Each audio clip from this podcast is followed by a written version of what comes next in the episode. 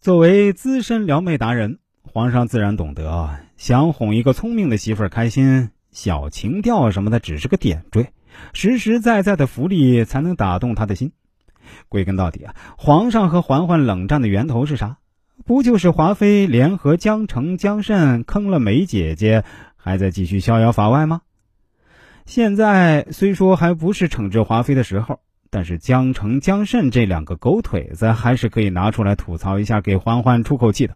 所以、啊、皇上主动向甄嬛提起了敬妃告发江澄、江慎大发国难财的恶行，结果甄嬛顺水推舟举荐了真正妙手仁心的十亿功臣温实初。这一下江澄、江慎俩人算是彻底的失去了利用价值。皇上二话不说砍了这俩倒霉蛋，既哄了甄嬛，又敲打了华妃，还挣了太医院的风气，真是一箭三雕的好手段。除了日常的嘘寒问暖、恩宠赏赐外，甄嬛与皇上的感情的高光时刻，莫过于这场让后宫所有女人都忍不住嫉妒的生日宴了。虽说甄嬛当宠妃不是一天两天了，可如此明目张胆的秀恩爱还真是头一回。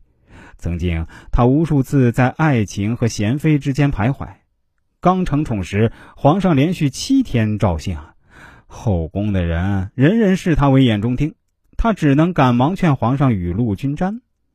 宫宴上，皇上赐的一双奢华无比的蜀锦鞋，让富察当众开怼，他也只是想选择忍气吞声。年羹尧回宫后，他与华妃分掉了皇上的大半宠爱，惹得太后不悦，他便赶忙把皇上往皇后宫中推。在杏花微雨中出狱，甄嬛就不可自拔地陷入了爱情。可是她深知自己爱的是天下最不能专一的人，作为嫔妃，她从不敢放纵，不敢专宠，不敢一枝独秀。但这场生日宴上，皇上却亲手将她捧上了天坛。他们当着后宫所有嫔妃的面，一起手拉手放风筝，一起看荷花，一起听果果亲自配的 B G M 呃，凤凰于飞。皇上仿佛在刻意向后宫众人和皇亲贵胄们宣告，看，朕最爱的女人就是管嫔。如此赤裸裸的当众示爱，即便是理智如甄嬛也无法拒绝。夫妻和顺恩爱是世间所有女人的梦想，这一刻她的梦想真的实现了。可是皇上如此兴师动众地赋予她这一切，真的只是出于真爱吗？恐怕并不尽然啊。锦溪姑姑有句名言，前朝和后宫是同心同德，彼此照应的。放眼如今的后宫，有谁能够内外相合，与华妃和年家相对抗呢？是与比年羹尧还危险的隆科多亲近的皇后太后党，是被华妃三言两语就呛到哑口无言的敬妃，还是家世不错但连个好脸色都不给自己的沈眉庄？当然都不是啊。只有父亲官职不低，得宠又怀有身孕的管嫔娘娘了。